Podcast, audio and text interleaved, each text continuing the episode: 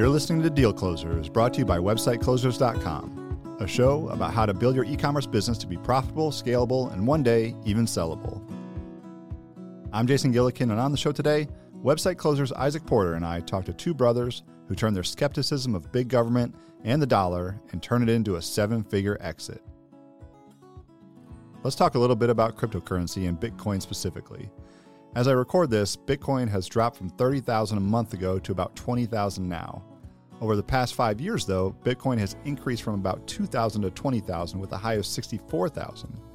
If you can handle the swings, a 10x increase over a five year period isn't so bad. For those of you who, like me, before I record this podcast, don't know a whole lot about what Bitcoin is, it's a decentralized digital currency that can be transferred on the peer to peer Bitcoin network. And keeping track of your own Bitcoins and keeping that information secure is why you need a, a crypto wallet.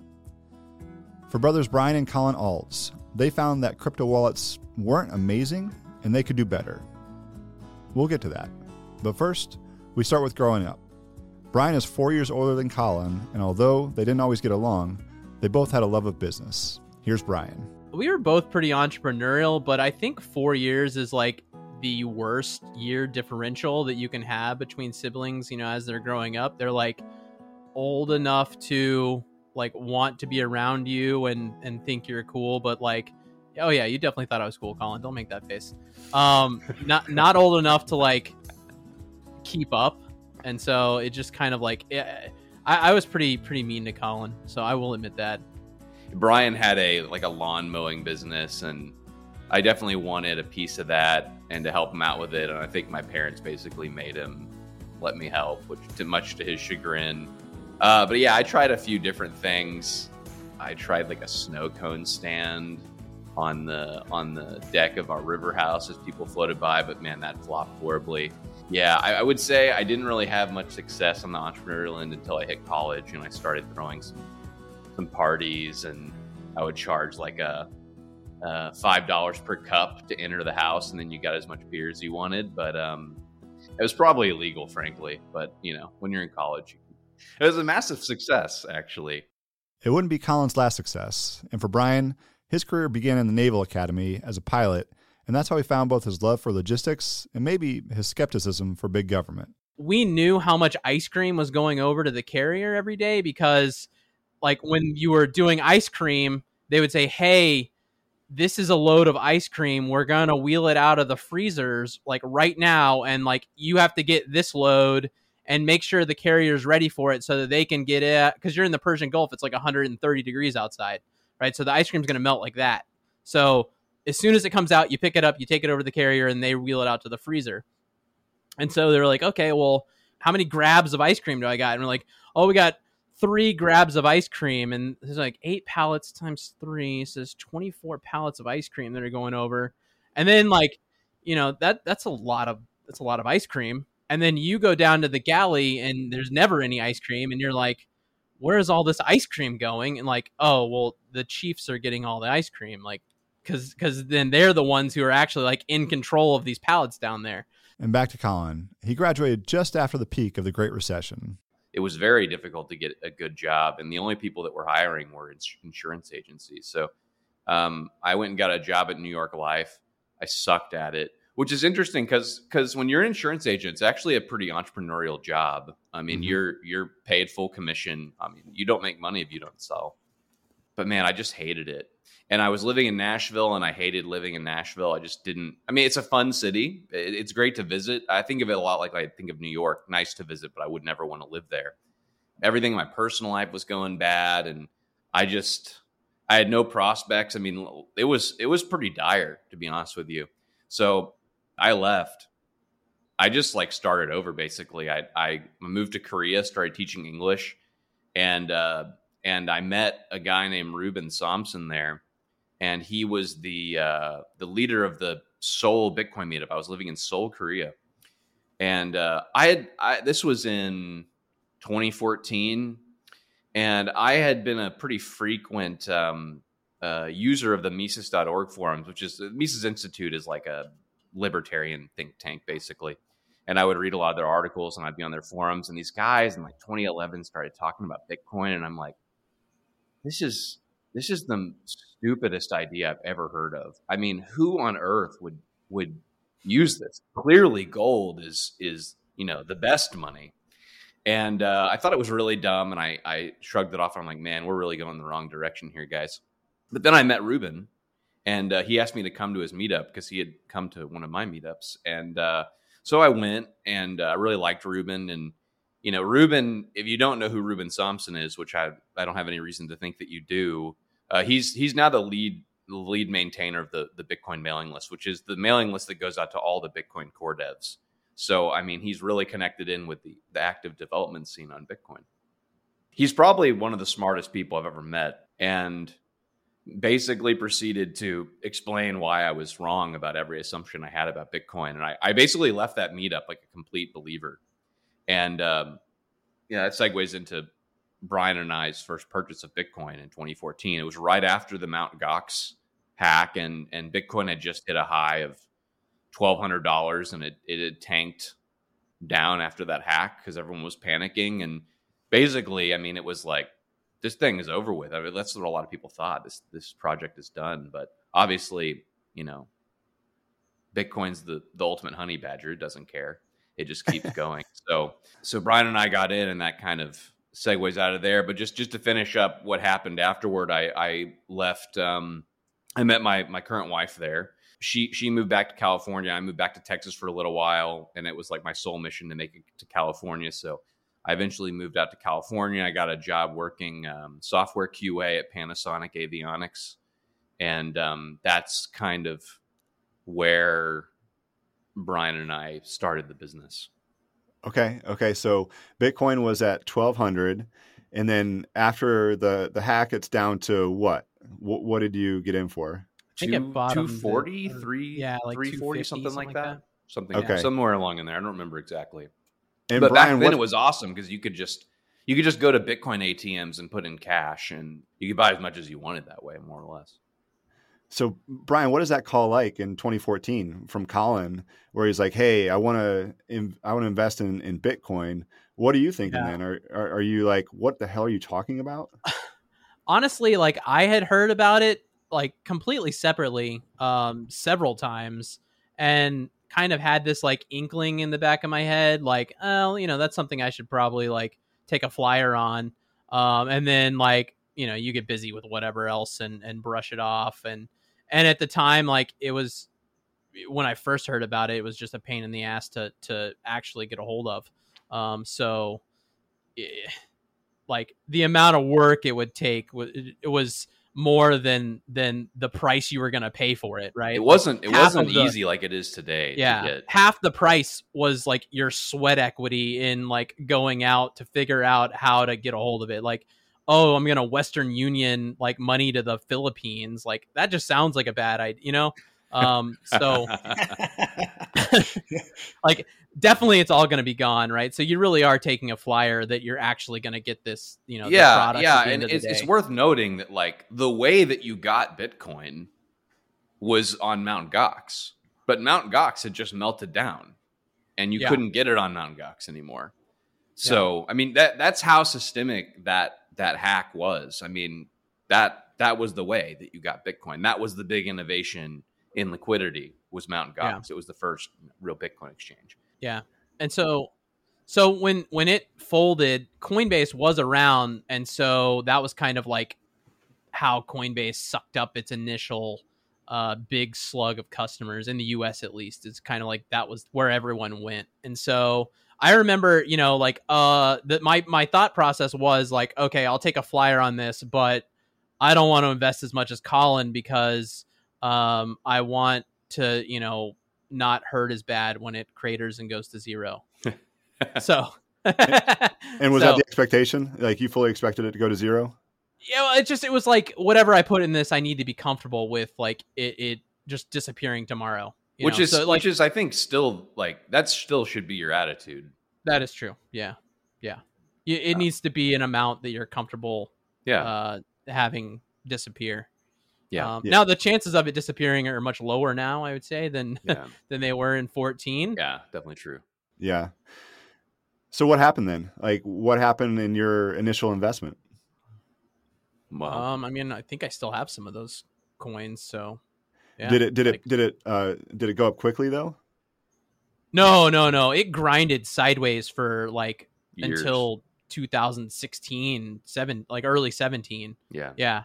So I mean, it, it might have like doubled in price over those three years, but it basically did nothing. yeah, Um, but yeah, around 2016, I think New Year's Day of 2017, it hit a thousand dollars, and so it still hadn't gotten back up to the all-time high again. yeah. Uh, that's still a good return on what you what you bought it for. Oh, that's true. Yeah, but I mean, again, you like you didn't put a lot of money in it. Right. Yeah. You were you would be stupid if you bought you know Maybe you of put in a thousand dollars. Yeah, or yeah, something. exactly. I mean, uh, it's Yeah. just not that much money. But I mean, to me at that time, it was a lot of money that I put in because I was making almost no money. So, true. so, Yeah. but you know, like at that point in my life, you have to understand. Um, Bryan was was doing pretty well in the Navy, but he had a family and stuff like that. But I had, I hadn't, I didn't have kids. I wasn't married. I just, I had so little to lose anyway. So that there's sort of a power in having little to lose because you can just take these big risks. And it's like, well, it can't get much worse, right? so Yeah. Yeah. So, uh, but you know, I, I it's funny that Bryan and I kind of came to it separately because I think you know one of the things we didn't mention. One reason that we kind of became buds, we had both kind of been toying with this this uh, I don't know more libertarian philosophy than we were raised in, and we kind of arrived at it separately. Like I was like, dude, have you ever read this article by you know von Mises before? And he's like, oh yeah, I have. Like I've been reading a lot of that stuff, and it's like I think we were kind of raised accidentally to be pretty hardcore like libertarian guys and definitely early bitcoin selected for yeah, that crowd because it appealed to the crowd of fiat money is bullshit and and it's just a giant ponzi scheme and you Yeah. know they're just they're just ruining your wealth yeah. The government has ruined our money. yep uh, and like we need to try to take it back. And so then, like Colin kind of alluded to earlier, the initial uh, idea was that you know we'll go back to a gold standard or whatever. And and I think like it finally just occurred, like being I guess a tail end of the millennial.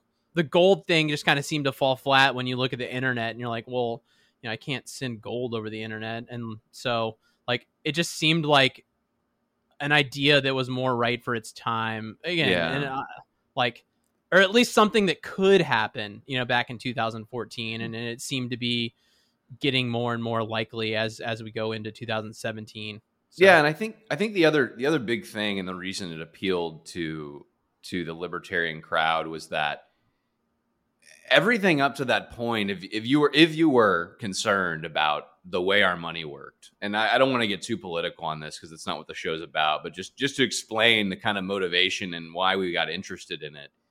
At that time, you know, the the only alternative was to go back to the gold standard and again like what Bryan said it, it it doesn't really fit the time. It gets a little bit archaic, but but on top of that, it required a massive lobbying effort that was very unlikely to succeed. Basically impossible to ever succeed asking the government to go back to a gold standard. Like that's just never going to happen ever. And Bitcoin was it was an escape hash out of the system that you had no choice but to participate in.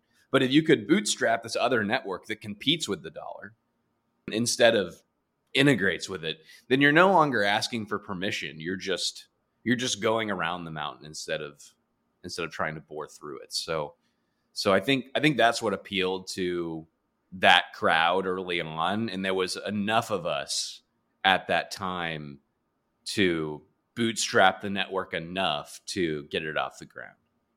Yeah. Gotcha. And, and so you're into Bitcoin in 2017. When did you think of starting a business centered around Bitcoin? Yeah. So that's kind of a funny story. Uh, Colin, we had kind of a group chat with me and Colin and Ruben and another friend. Actually, all four of us now are, are podcast hosts uh, on our podcast, the Unhashed podcast. Uh, but at the time, you know, there was no podcast. It was just kind of the the four of us uh, shooting the breeze on on Telegram.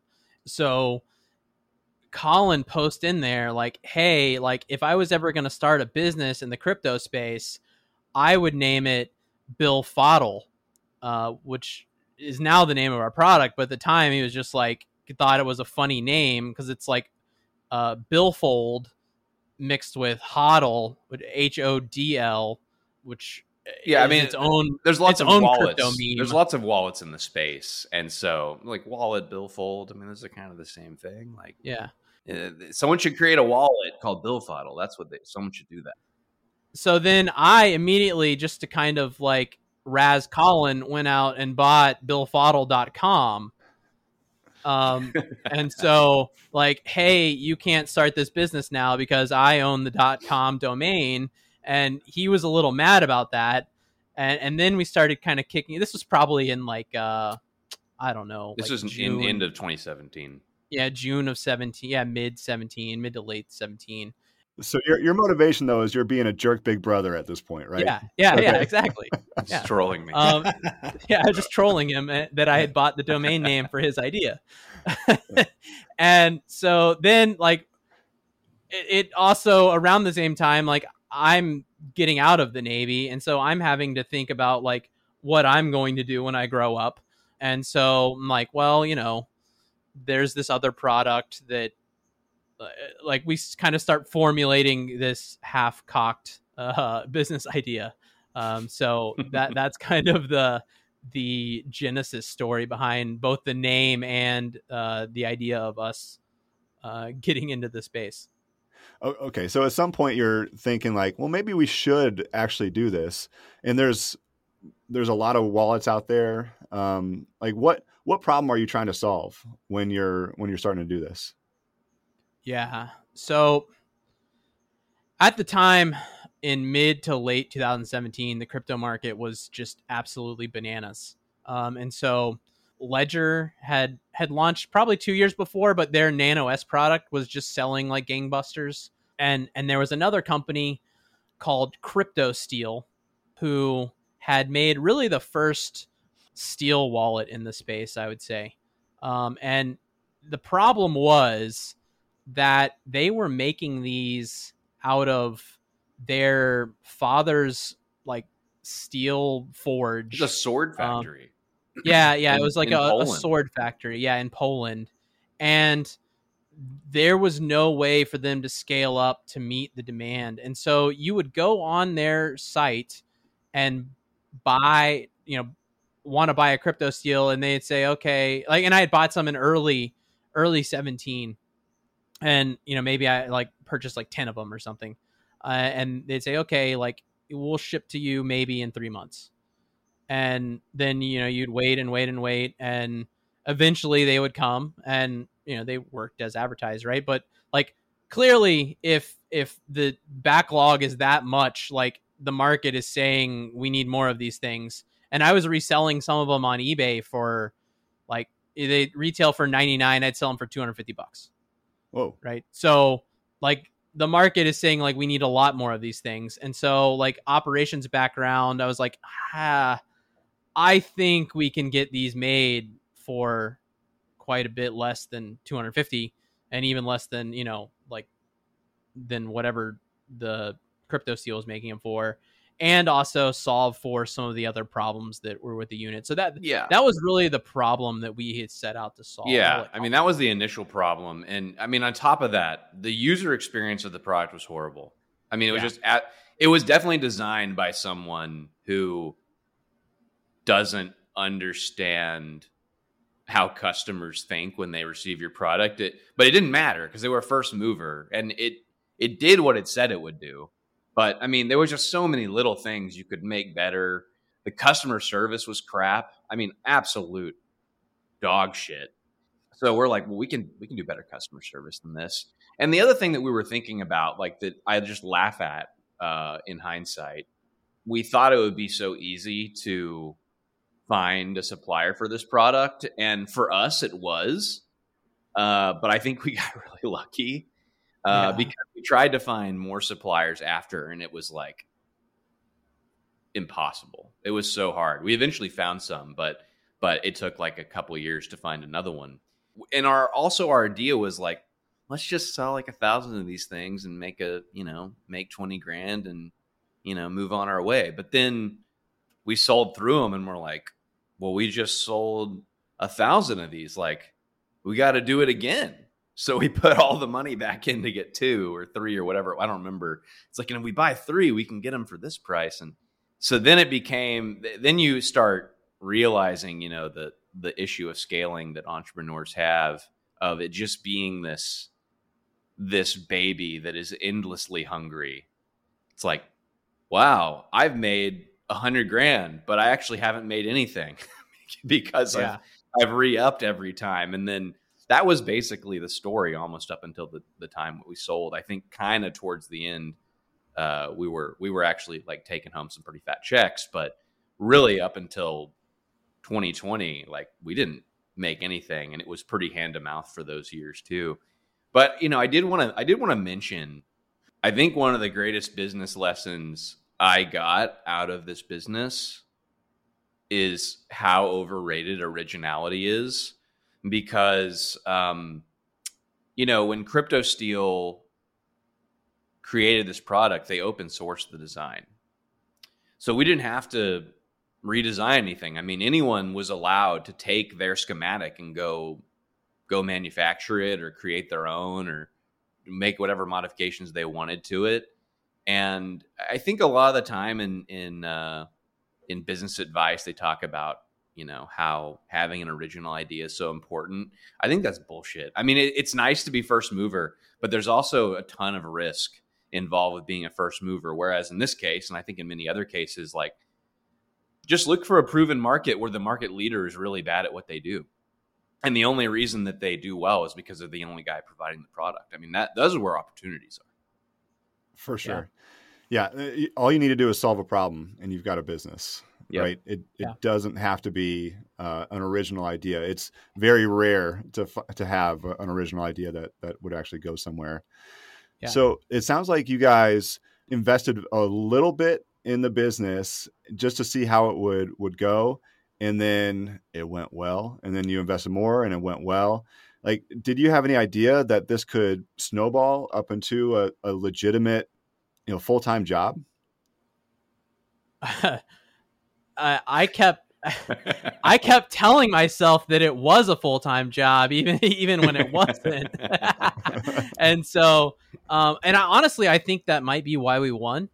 Um, yeah. and I say win, I, I say win, you know, metaphorically. Um, but I think a lot of the other people in the market did not have anyone working full time, and it, it was just like a pet project. And so you're just able to, I mean, it's what you're doing. You're putting at least 40 hours a week into it, right? So you're able to just out hustle everybody there were a lot like we we we like to joke that the road of metal hardware wallets metal crypto wallets is littered with our dead competitors and i i think most of them it was just a, a pet project for them a side hustle which is how it started for us i mean that's yeah, that was yeah. our idea was it'll just be a pet project but it'll it, yeah it'll be a side it, hustle and then it, you won't I sell a thousand if you do that yeah yeah yeah that's the thing and, and and so I couldn't find a job.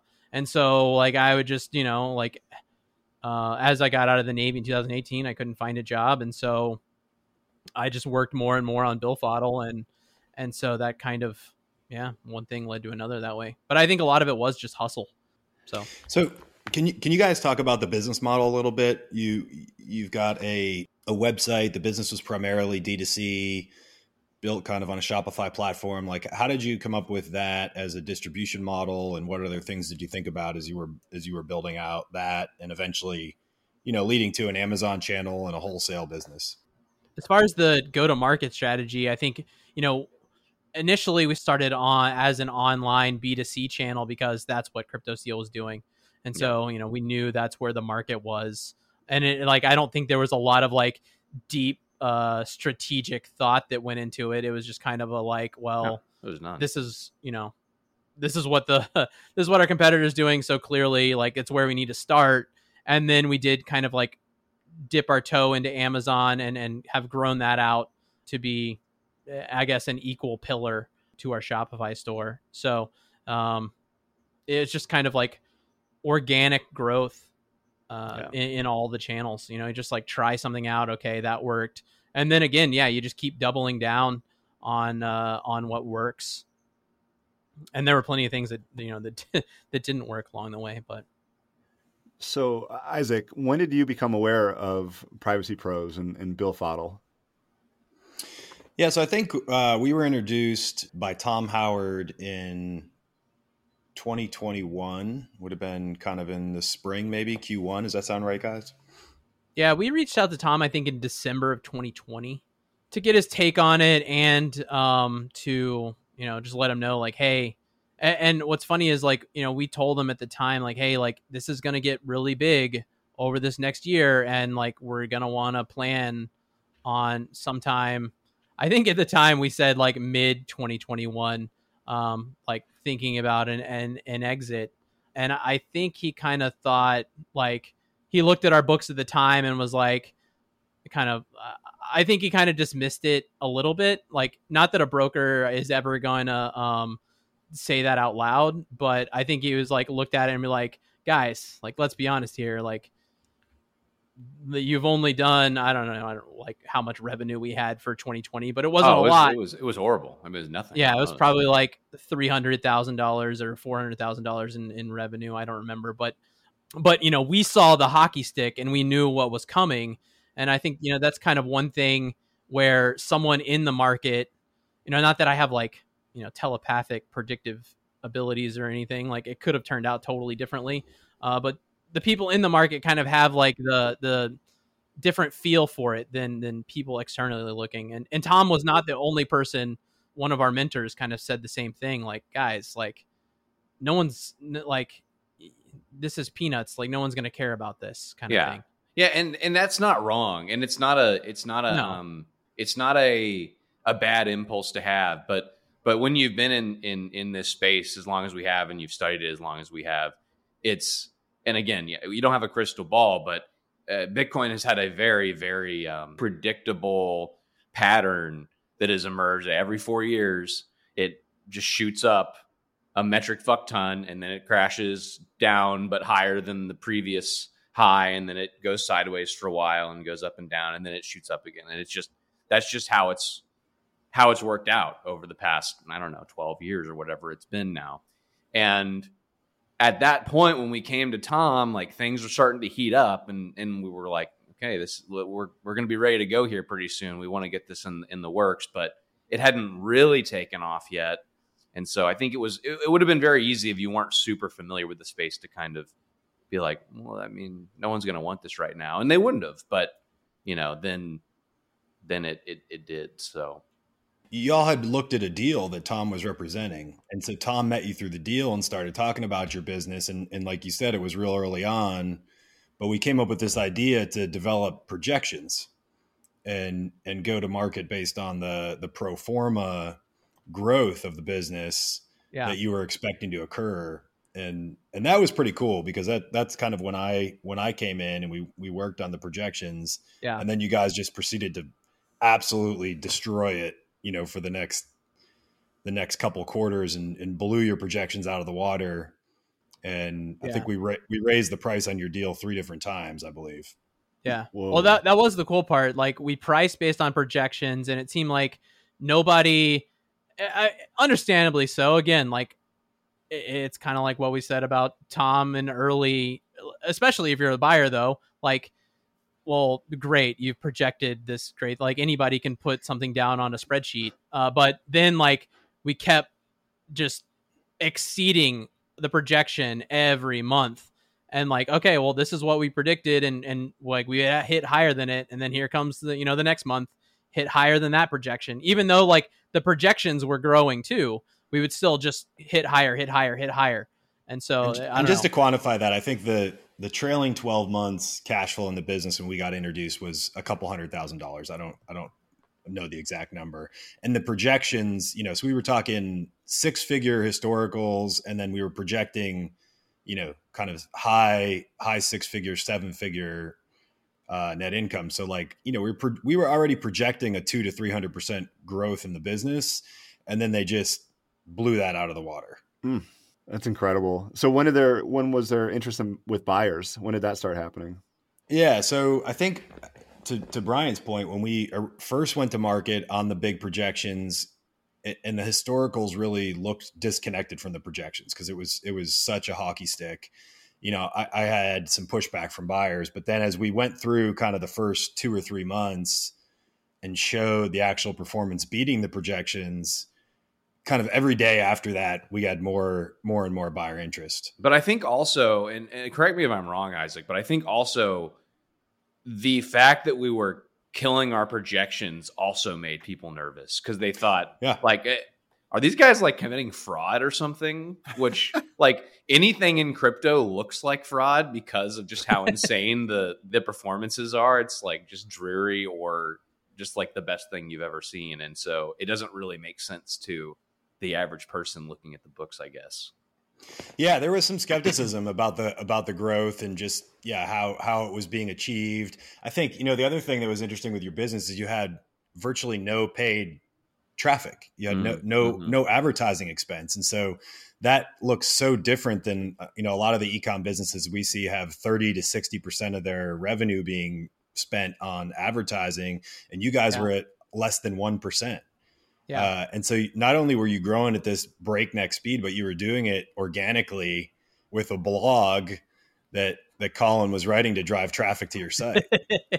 yeah, that's one thing. I guess we haven't touched on yet is yeah. Colin's uh, magic SEO uh, ability. That's part of the story that's got to be told because yeah. maybe your business degree didn't pan out, but uh, whatever you learned in SEO is a gold mine.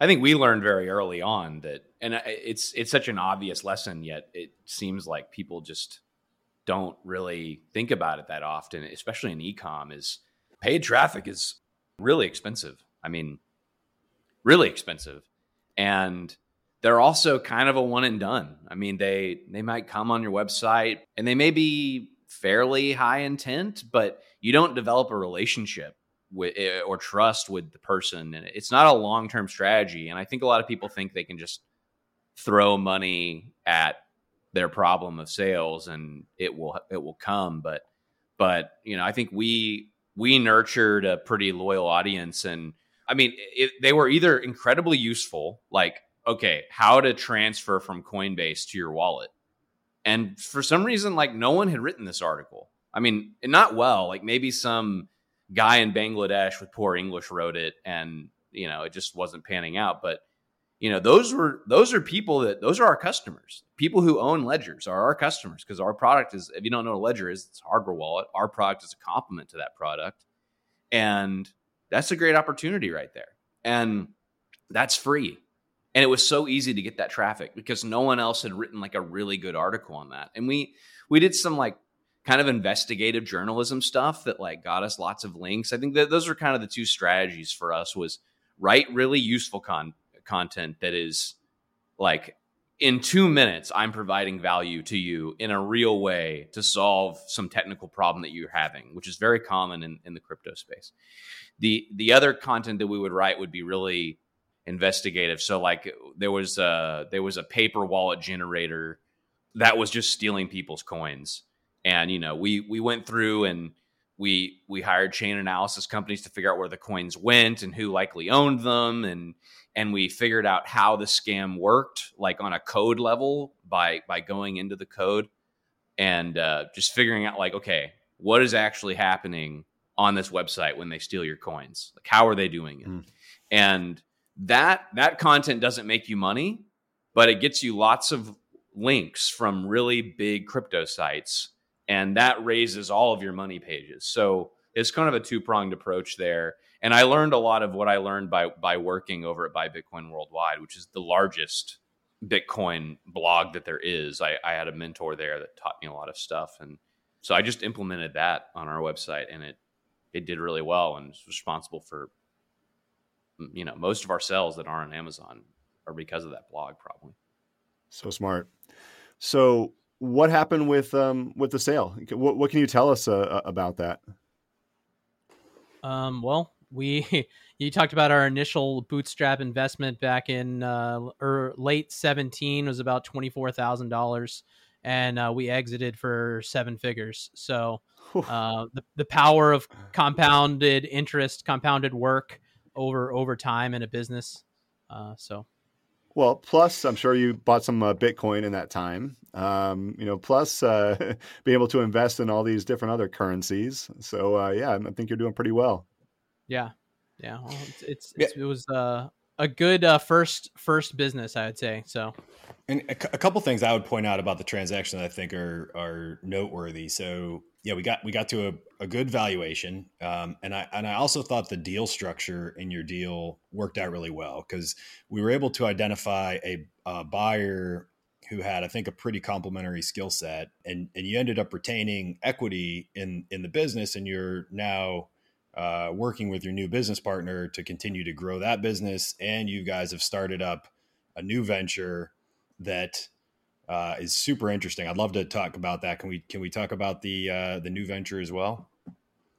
Yeah, for sure. Yeah. Um, so and, and I totally agree with you about the uh, the complementary buyer. You know, you mentioned all of our all of our traffic was organic and and you know he's a paid ads expert and I think that's what it was going to need to be for for an individual at least to have that level that kind of expertise because that's like Colin and I had said that's what our business needed uh, to really you know continue its growth and and so that's what we got and we're really excited to be working with him. Yeah, and I would say if you're if you're thinking of selling your business, like, and you know you're you're having a hard time finding a buyer, like like for us, it was it was hard because our our business was such a niche business that a lot of people like, hey, your books look great, but like I just I don't I don't understand the business and I don't I don't understand the space. It's just too much of a, a hurdle for me. And I think also people are are understandably afraid when people are trying to sell their business like okay why are you trying to sell but if you're if you're willing to retain some equity it displays some good faith in the business that hey I, I just want to take some chips off the table but i'm you know i'm in it with you i'm willing to go with you and if you can if you can find a buyer who maybe that maybe they don't even have the best offer, but if you retain some equity and they're really complementary to your skills and they have something you don't have, then you may make more money with that person in the long run anyway if you're willing to take the ride with them. So I think that's that's some advice I would have if you're if you're thinking of selling, be open to those kinds of things. But yeah, with the new business, yeah, go ahead, Bryan. Yeah, so um, it's called 10 Net Zero, the number 10 and then net zero, like net zero emissions.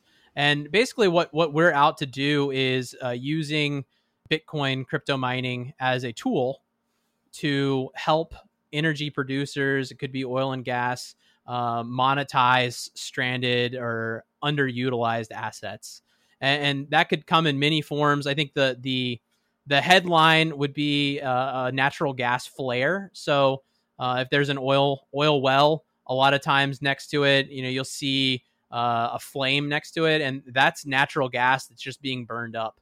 And so what our company would do is uh, come out set up a a bitcoin mine on the process and use the natural gas to generate electricity and then mine bitcoin off that electricity. And and what that does is it lowers your net emissions by 30 to 60 percent uh, of carbon co2 equivalent because instead of just uh, lighting that CO2 on fire. You send it through an engine, which burns it much more efficiently. Um, and so you have the environmental impact and then also the impact on the bottom line. So it's really twofold prong of attack. And and I think as we look forward and, and want to tackle more of these carbon issues, it's going to have to be something that makes sense economically too. You know, people are only so altruistic, um, and so having something that can benefit them financially and also benefit the environment just really uh, cements that. Man, this yeah. is awesome. So, is this something that you guys have already? Like, do you have one of these? I guess it's a machine that would do this. Do you have one, many of them? Like, are you? Yeah. In, so, so we have one site up and working currently, and we're going to be expanding that uh, to. Uh, right now, it's about uh, 100 kilowatts, and we're going to be expanding it up to like 400 kilowatts uh, and then we're in talks uh, with investors to kind of to scale up from there. Wow. So, guys, I always ask, what's the first purchase that you made when you sold your business? and, and and it sounds like it might have been investing in your new company, but uh, what's something it, fun? was a, it was a convertible note in the new business. yeah. is, is, there anything fun that you bought with uh, with the money from the sale of the business? Mm. I I bought a a, a uh, C two rowing machine, so that was my first uh, first purchase. I know, kind of a small one, but yeah, I I bought a bunch of plane tickets for my honeymoon. So, hey, congratulations! Cool. Yeah, thank you. Where are you going? Oh, all over Europe. Yeah, we're in like a like a month in Europe, so that's good. fantastic. Like that that's yeah. a huge win right there. Yeah, yeah. You know, seeing the world. Well, very cool guys this is amazing. Um, thank you so much for for coming on the deal closers podcast. I, I learned a lot and i can't wait to see what uh, what your next company does. Thank you so awesome. much for having us. well thank y'all for having us. All right that was colin and bryan aulds for privacy pros and Billfodl head to privacypros.io and for 10 net zero head to 10netzero.com that's the numbers 1 and 0 n-e-t-z-e-r-o.com Check out their podcast as well, Unhashed, which you can find on any podcast platform or head to unhashedpodcast.com. Thanks to everyone for listening to this episode of the Deal Closers Podcast brought to you by websiteclosers.com. If you like the show, be sure to rate, review, press the follow button, and share with your network. And of course, if you're looking for help selling your e commerce business, be sure to visit websiteclosers.com. This episode was edited and produced by Earfluence. I'm Jason Gillikin, and we'll see you next time on the Deal Closers Podcast.